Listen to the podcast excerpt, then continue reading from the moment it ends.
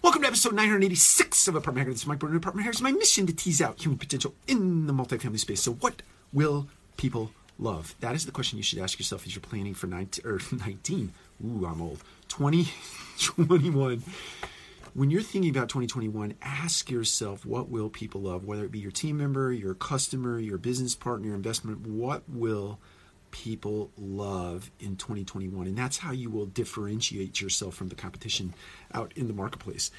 Never ever fall in the trap of chasing after what the customer wants. The customer doesn't necessarily always know what they want. Let's think about the Ubers of the world, the Amazons of the world, the Apples of the world, the iPhones of the world.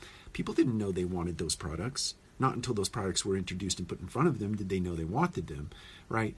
It is the same way when you are putting together the offerings in a multifamily environment, whether it be in your business office, or it be your amenity set, or it be your curb appeal, or it be where your property is positioned in the marketplace when you're choosing land to build apartment communities. What will people love?